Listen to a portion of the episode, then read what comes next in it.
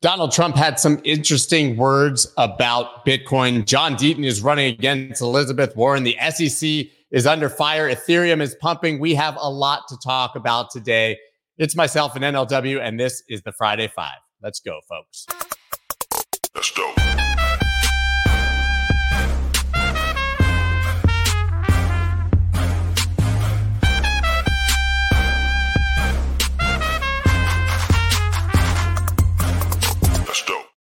What is up, everybody? I'm Scott Melker, also known as the Wolf of Wall Streets. Before we get started, please subscribe to the channel, hit that like button. I am in a major glitch over here, so I didn't even hear the music play. Having one of those days right now, but hopefully it's working because to me, I look like Max Headroom and I'm bouncing all around the screen. And I don't know. I'm going to try to bring NLW on right now. Uh, I think it's going to work. I hit add to the stage. Hey. Can you How's hear me? I can. Did I look glitchy? Did I look like I was uh, dancing, no, or is it just you? Oh. You you look normal, just just on your well, end. Well, I apologize that you're going to have to now edit this for uh, your show. Mm-hmm. Did a really good job here. But listen, so we we have to audible. We had a we have a bunch of stories obviously lined up for the Friday Five. We have you know uh, Texas companies suing the SEC, John Deaton and Elizabeth, USDC on Tron. But I think we first have to just pivot here and Audible and talk about the fact that Donald Trump is talking about Bitcoin again. He said it's taken on a life of its own. He says he's not a fan, obviously, of cryptocurrencies in the past, that he prefers the dollar. But he said, you probably have to do some regulation, but many people are embracing it. More and more, I'm seeing people wanting to pay Bitcoin. I can live with it one way or the other. He said, you know, we, we once again have someone saying that people are doing Bitcoin, and he's saying that he sees people wanting to pay Bitcoin, which I highly doubt. But hey, let's talk about it. So uh, let's let's put it in context of, of the only other time that he's spoken about this. He tweeted very famously, "I'm no fan of uh, Bitcoin and other cryptocurrencies." Blah blah blah blah blah blah blah blah. A couple things about that. Uh, one, it was right after Facebook announced Libra, and it was very clearly a shot across the bow of Libra wanting to do this sort of non-sovereign Mark Zuckerberg coin, much more than it was about crypto. Uh, people widely assumed at the time that the tweet had been written uh, at, at, least in large concept by Steve Mnuchin, uh, you know, then then Treasury Secretary, who was obviously did have a gripe with the industry. It never really felt like Trump had super conviction around this, which was sort of affirmed by the fact that he's put out a couple of NFT collections in the meantime. Uh, and so I think that this was uh, always going to be an interesting question on how that position would evolve now that Mnuchin's nowhere near them. It's, you know, a few, few years on. This is definitely a softening. It's a, it's a sort of a walk back of the harshness of that stance without a full embrace. Uh, I, you know, it could be a political determination based on the fact that so many of the other Republicans in the field have been more proactive and and uh, and sort of excited about it.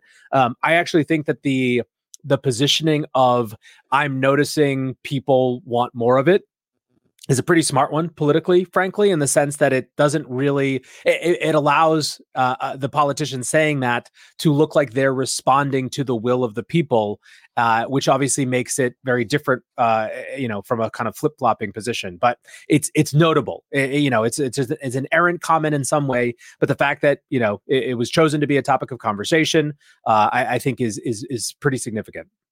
Yeah, I think that this is probably some of the influence of Vivek Ramaswamy, obviously, who's been very pro Bitcoin and is one of the potential vice presidential candidates for Trump. Like you said, I think that he's not really giving anything away here, but he's saying whatever. And honestly, whatever is as pro Bitcoin a platform as you could expect to get from either of the guys running and sets him massively apart from the Biden administration's platform of being aggressively anti Bitcoin. So this yep. is actually probably a pretty well planned tactical move to just say nothing as opposed to I'm against it because that makes you without having to endorse it, without having to go out on a limb, you're basically making yourself the more pro Bitcoin candidate. It's all the sliding scale and relative to your opponent. Yeah. Well, and, and the other thing is too, is, you know, not to get too deep into the American political weeds, but for a, a fairly long time at this point, you know Trump has dictated the the the norms and shapes of the of the GOP and sort of you know he is the party line and what this does is it basically gives cloud cover for Republicans who care about this issue to continue caring about it and being loud about it without it interfering with or contradicting you know the the effective party leader. So it, you know, I, if you're a Tom Emmer or someone like that, uh, who, by the way, has not necessarily had a great relationship with Trump historically. His whole candidacy for uh, speaker was basically destroyed by Trump. Um, this at least sort of signals that you can continue to do the thing that you're doing. So it's a good thing for for pro Bitcoin GOP can, uh, GOPers as well. Yeah, that makes perfect sense. Let's dig in now to some anti SEC sentiment, something that we love here. Now, this company is not huge. Texas crypto company sues SEC for overreach on digital assets, but it is nice to see that we have companies continuing to take the fight to the SEC, which is something that would have probably been heard of, uh, unheard of a year or two ago. This is Fort Worth based company Lejilex and lobbying group Crypto Freedom Alliance of Texas, claiming the SEC has asserted jurisdiction over the industry without a clear statutory mandate. They're trying to launch a cryptocurrency platform called legit.exchange. And this goes back to the question of what the hell can and cannot we list on this exchange. Yep. So I think the way to think about this is as the inverse uh, Prometheum. So Prometheum uh, in the crypto industry's estimation, was effectively a plant exchange, not a real thing, that the SEC has used to try to argue that their stance of you can just come in and register is legitimate, right? They held them up as an example of you can get these special broker uh, licenses and they put them in front of Congress. Well, it turns out that they actually couldn't offer any of these assets under the license that they got. And so that's created a whole, you know, kerfluffle. But uh, by and large, you know, obviously the Prometheum people say this isn't the truth, but the crypto industry has has been pretty pretty uh, consolidatedly believing that they are um, effectively just a, a, plant. This is almost the reverse. This is a legal tactic organization. I mean, it's it's right there in the name. It's called Legit Exchange. This is a company that was created to make this challenge and to demonstrate a point. That doesn't make it not legit, by the way. This is a thing that that happens in lots of different places when there are unclear regula- regulations or there are regulations that want to be challenged. This is a tactic for getting a uh, you know, a decision that potentially can rise up the ranks of uh, all the way to the Supreme Court. It looks like uh, looks to many people like this is an attempt to uh, get a major questions doctrine conversation in front of the Supreme Court. Major questions doctrine is a uh, sort of relatively novel or new legal theory that basically says that when it comes to matters of economic importance, significant economic importance, uh, agencies can't just you know uh, assume that they have authority. They have to be specifically mandated from Congress. So crypto companies have tried to argue in numerous cases that the SEC doesn't have authority unless Congress explicitly gives it to them. This is an attempt to to kind of get that issue in in uh, in front of judges and and particularly in front of favorable judges. The judge that they are uh, will hear this case initially in Fort Worth is uh, does not like government overreach. Let's put it that way. So you know it's it's a it's a tactic. This is a this is the the crypto industry using and availing itself of the legal system to the full to the fullest extent possible in order to try to force the issue. And so that's what makes it significant. It's not significant because it's a you know big exchange. Uh, it is, I mean, it's literally I mean, it's tongue in cheek. It's called it's legit dot exchange. I know. Uh, so it is it is a it is a it is a legal strategy and and and probably a smart one, honestly. Yeah, and I think we should give honorable mentions, obviously, for both Coinbase and Kraken pushing back against the SEC once again this week too. We didn't really have it in our list, but they're looking to get cases dismissed. It just seems that the SEC continues to be under fire, and it's amazing how much of a 180 reversal that is from the past when you just assume the SEC could do whatever they want and was always going to win.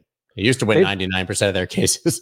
they've bitten off a lot. I mean, you're going after an entire industry all at once that's still well funded. You know, even in the depths of the bear market, it had some some money. So, you know, the, they really decided to test the limits of how many battles they could fight on how many fronts, and this is the result. This is a big story. USDC stablecoin issuer Circle dumps Tron network TRX steady. Circle cited its risk management framework as part of the decision, among other factors. If you read into all of Circle's comments on this and USDC's comments, it's word salad for uh, regulatory compliance and risk management and assessing risk and all these things. This is a really big deal. Now, given USDC has a very small presence on Tron, a fraction of what's on Ethereum, but USDT, 51 billion of the 101 billion USDT is on the Tron network. As we've talked about before, it is the most popular network for people to make quick and cheap transactions on USDT uh, all over the world using stable coins. And it makes you question what Tether's going to do. They've said they won't confirm or deny if it's dropping USDT on Tron, but if they did, it would be huge. Also, you can't help but put on your tinfoil hat and start to think that this has something to do with a crackdown coming for Tron and Justin Sun. Yeah, I mean, so first of all, I don't think anyone saw this news and thought to themselves, "Wow, really? Tron? They're, they're dropping Tron? Like, it's, it's, not surprising, right? This is a, a, open questions. There's always been open questions. The the sort of you know the, the questions that surround this the Sun Empire are are are you know legendary and numerous at this point. Um, the question I think is how much is this circle positioning?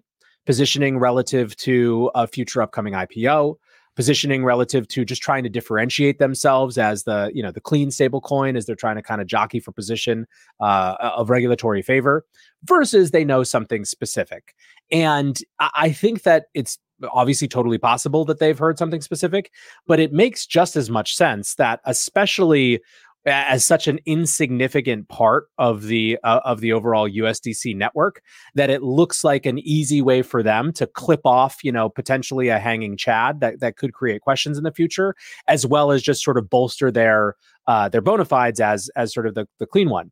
Now, something we've talked about over the past I don't know month or so is how Tether has made this sort of interesting, not full pivot, but slight shift towards the U.S. government in terms of you know approachability and uh, and sort of interest and engagement. And um, perhaps this is a response to that from Circle of again trying to reinforce a difference between them, given exactly what you pointed out, Scott, that 51% of Tether is uh, is issued on Tron. Yeah, I mean the the the take I think that I've seen the most is one that you you mentioned. Obviously, it says it right here in the article. It could be part of a long time realignment separating compliant and gray market crypto. Right. If they're trying to be publicly listed, if they want to get in line with the United States government, the best way effectively for them to do that is just to differentiate from from USDT right? So it doesn't mean that USDT is doing anything wrong. It just means that they're basically losing nothing here to gain a political advantage or a regulatory advantage. I think that that's the correct take that you offered. Yep. Well, now I think we have the story of the week, in my opinion. Crypto attorney launches Senate bid against Elizabeth Warren. Listen, I've been talking to John Deaton about this for quite a while. I was really excited that he was going to do it. He moved from uh, he moved his address from Rhode Island to Massachusetts just to get that done, which irked Elizabeth Warren to no end, who called him a MAGA Republican who's backed by the political machine and the RNC. When anyone with a brain knows he's literally the opposite. Nobody saw this guy coming. He's doing this of his own free will. He is doing it because he believes it's right, not because he wants to be a politician. He's doing it because he believes in term limits, which would be you know, against his personal interest if he actually won. And the crypto industry is coming in hard behind him. And what's really incredible as you dig into it is she is shaking in her shoes. Eleanor Terrett uh, has been reporting on this pretty widely. She is going nuts asking for campaign donations, saying that they finally have a credible threat, trying to already discredit him she's really seemingly very scared because this is not something she's ever done when there's a Republican opponent coming in. She's basically shrugged them off. Yeah, eh, so it's weird. Uh, like the long and short of it to me is is it's very weird her response. I think that there are two possible interpretations. One is the she's scared interpretation, which is reasonable just from a sheer money standpoint. You know, the the the reality is is that again, crypto punches above its weight class when it comes to political advocacy and issues, in part because it's got more capital than most industries to to push around when it matters. So, you know, there is a a, a realistic possibility that it is genuinely her being scared. The other possibility, I suppose, is that she's expounded so much uh, narrative capital on making crypto the boogeyman that this creates an opportunity for her to kind of complete that narrative for her followers that she is that you know uh, she's pretty entrenched at this point with the group of people that support her through thick and thin. And so maybe this is just playing to her base.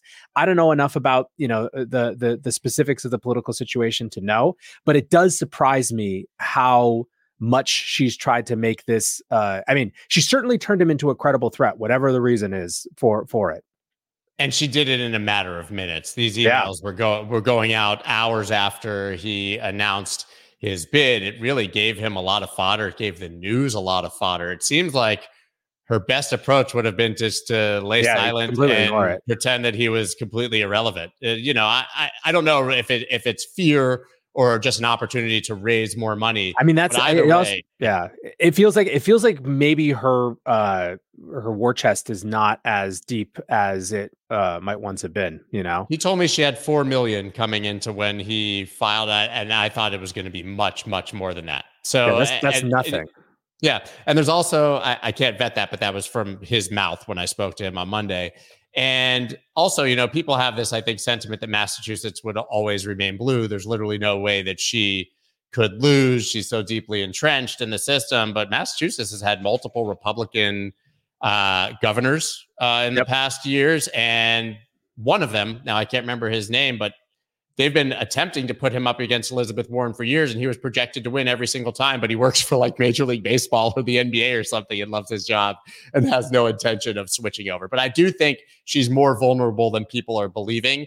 And that even if this just riles up people who wouldn't have voted at all, assuming that she can't lose, I think this is a huge win. And just one, it was Charlie Baker. Yeah, as someone saying in the contest, he works for the NCAA. See, I, I, I butchered that, but I knew the, the context. But just the very fact that now we're going to have the narrative against Elizabeth Warren being constantly reiterated over and over and over on the news and pro crypto, I think is a win regardless of what happens in the campaign. Yeah, I, I mean, it's there is nothing that the news loves more than a real fight story, and they they just you know I mean, this becomes the perfect psychodrama for them to focus on. So it's it's a weird tactic.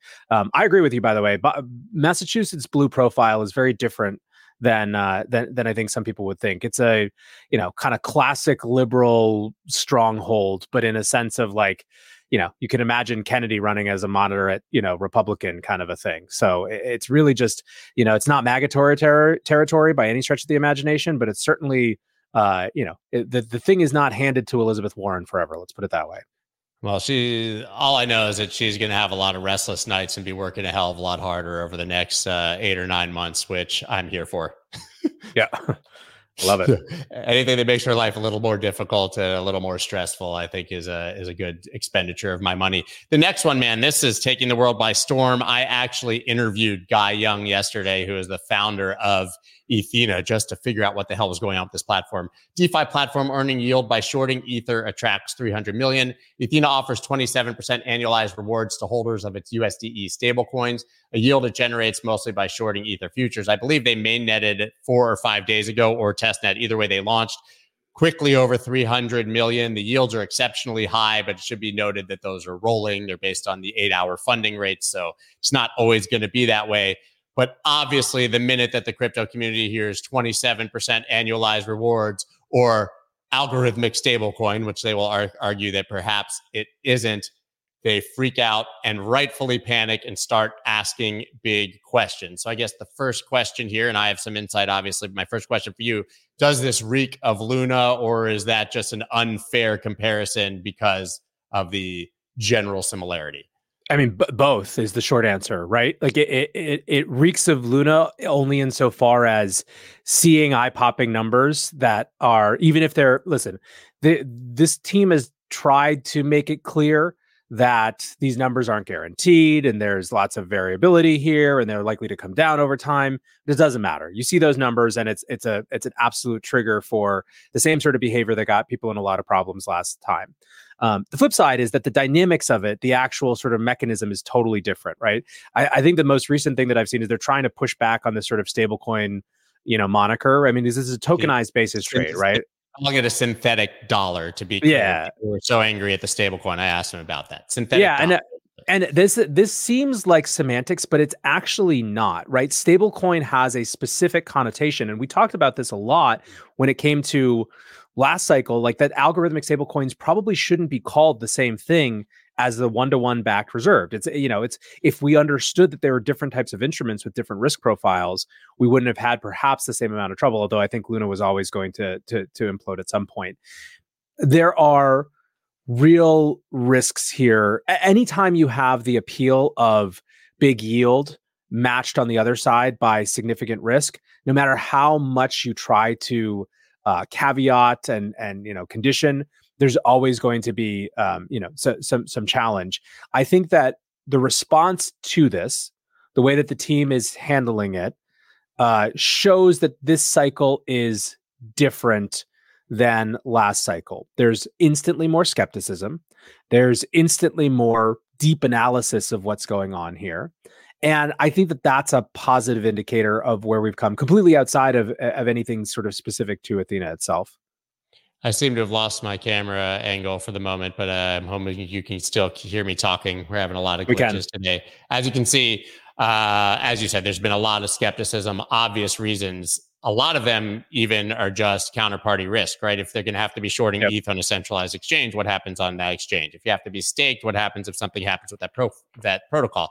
I asked him these questions and many other, just so people understand. I see people making comments shorting ETH at the beginning of a bull market. There's a delta neutral stat strategy. They are buying and staking ETH in the protocol to earn a yield there, and then shorting to hedge. So it's they're they're not shorting ETH per se, as these articles would imply. It's part of the strategy, but that cash and carry trade has been largely and hugely problematic in the past. I mean, that was to some degree what was happening with GBTC when people were taking advantage of the premium.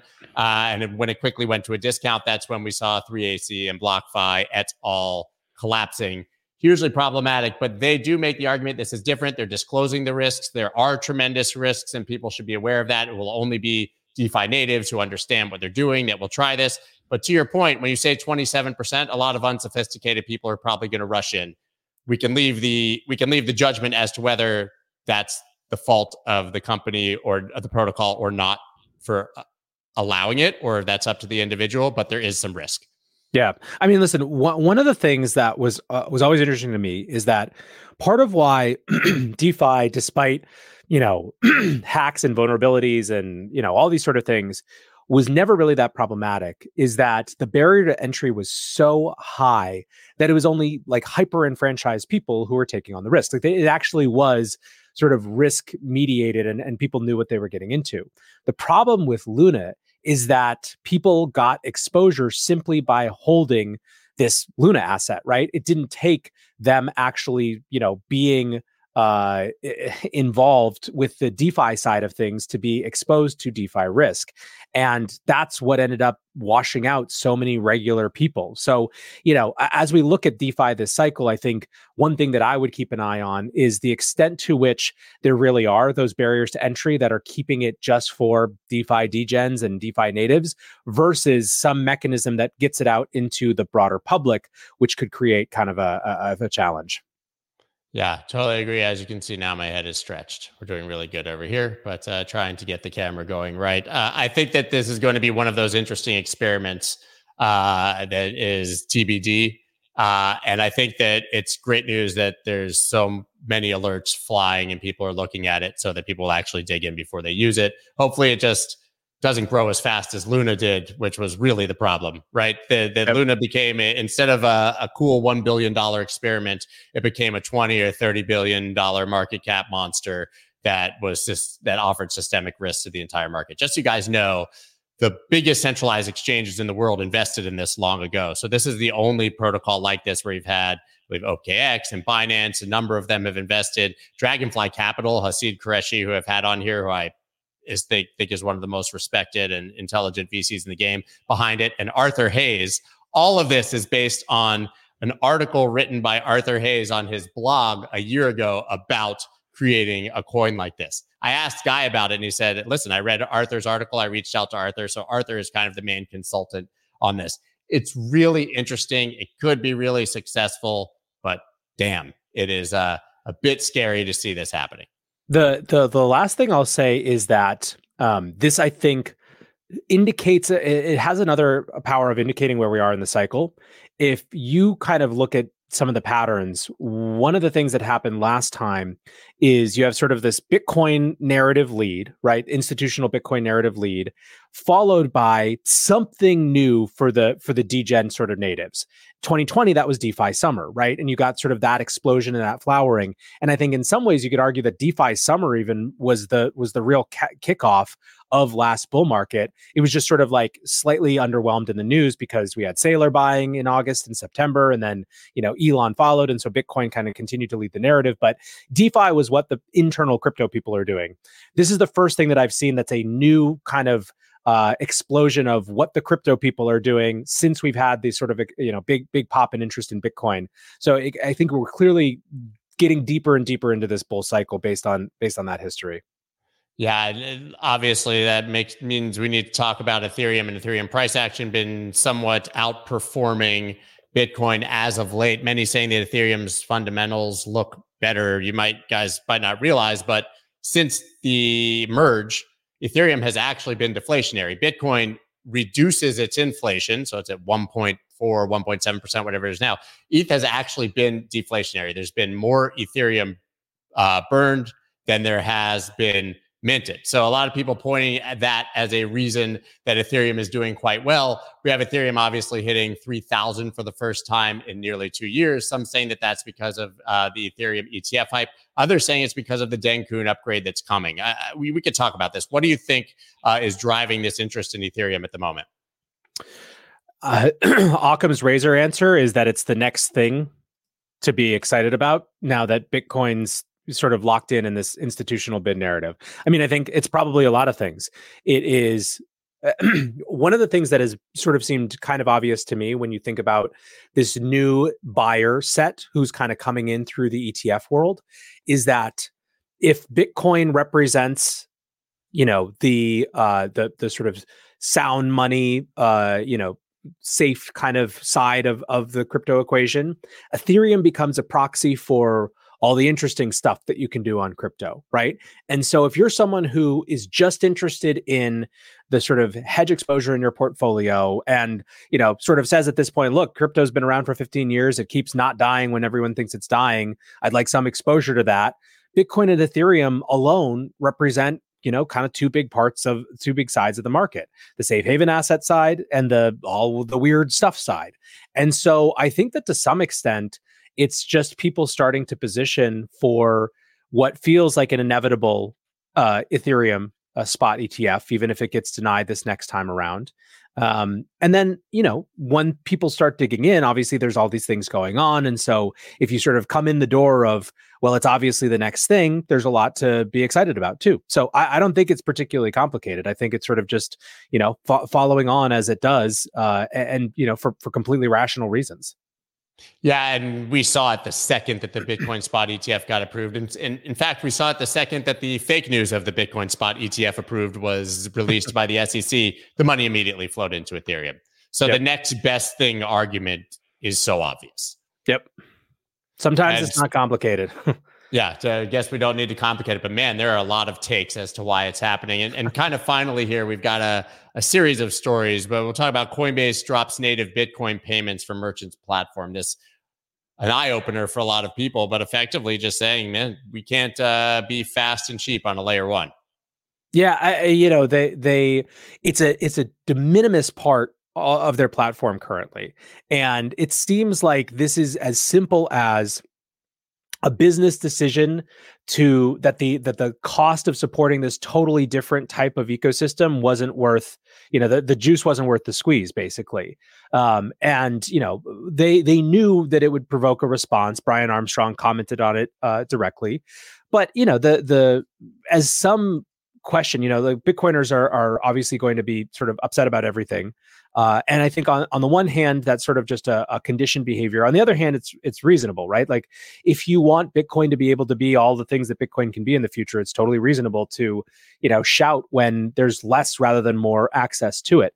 Um, but ultimately, you know, I don't think that most Bitcoiners think that this sort of, you know, the payments are going to be on on the base layer. Nor do I think most Bitcoiners really think that uh, you know, merchant payment through Coinbase is, is, is a hugely important thing, at, least at this stage. But it's always disappointing to see, again, less rather than more access as, as time goes on. Yeah, uh, I, I, agree. We had Laura, Lauren Dowling, who is the product lead for Coinbase Commerce here, explaining why it happened. Now we have to get into why we have this title as we're sort of talking about these things. This was honorable mention too, but Pantera Capital reveals $500 billion opportunity for Bitcoin. And this definitely speaks to that Ethereum versus Bitcoin direct competition that we're starting to actually have now because this is about DeFi on Bitcoin. We know that the bulk of the TVL for DeFi has always been on Ethereum, remains there no matter how hyped Solana and other protocols get. But basically saying that we are seeing a tipping point now with things being built on Bitcoin, and as it as the strongest base layer, we could really see a massive sort of Cambrian explosion here of building and and of monetary opportunity directly on Bitcoin. Yeah. So this is, I mean, listen, I, am glad that this conversation is happening. I think it's reflective of larger shifts that are ha- that that that are absolutely true. Uh, Franklin, the, the author of this piece from within Pantera, kind of calls out that there's this flowering of a Bitcoin builder ecosystem, which is absolutely true. Uh, that there's been more excitement around ordinals and BRC20s, absolutely true. I think that the the the leap from that sort of excited interest to this is this huge market that's going to ultimately have the same percentage of Bitcoin's market cap uh, from DeFi as Ethereum's is a little loose. But I think that if you're trying to understand the the sort of really relevant part of this, it's it's absolutely just that this is now going into this cycle a part of Bitcoin's conversation, whereas it never was in the past. So if you kind of hold aside the specifics of the numbers, which are necessary for getting our attention, I mean, look, it worked. We're talking about it. Uh, then the, the the the thing that I think is is is definitely true is just how much more rich this sort of builder ecosystem is around Bitcoin. How many people are thinking about, talking about, and trying to act upon DeFi on Bitcoin, whatever that is ultimately going to mean. And one last really quick honorable mention. We had the fact that Jack Dorsey and Square made a ton of money selling Bitcoin. Okay, cool. Reddit discloses Bitcoin and Ether holdings in IPO filing, converting their treasury into crypto. We should be here for this, right? Yeah, it's, I mean, it, they they so minimized it though. It's I mean they they're really trying to make this not a story. I think, uh, and it seems like not that much of a story. But it is interesting, like how little this this captured people's attention. We are very clearly uh, not super convinced or or uh, or you know captivated by the the treasury narrative in the same way that we were before. If you if you had plopped this story down in early 2021, it would have been the continuance of a massive trend. But at this point, it's sort of just like eh, whatever. I mean, that's it. We covered everything. I have to say, because I'm reading the comments and it's just cracking me up that people can't believe I would talk about Donald Trump favorably. Guys, we cover the news. If Donald Trump says something, we're going to give you the take on what it means. It doesn't mean I'm voting for him or Biden or anyone else. I hate politics so much. It actually hurts, but I do love John Deaton. I do love John Deaton, so I'm going to push for him. But it's our job to cover the news and to tell you what it means when a presidential candidate has a comment on Bitcoin, especially in the context of him having been so anti crypto and so anti Bitcoin in the past. That was my little uh, caveat for the end there. NLW. Actually, I'm going to be away next week. Uh, won't be here on Friday, so we'll be back uh, in two weeks for this one, guys. Next week's going to be I'm going to be uh, spotty on showing up for YouTube, but the newsletter will be happening. Guys, thank you so much for tuning in. Appreciate it. Nathaniel, have a great day, man. Later. Let's go.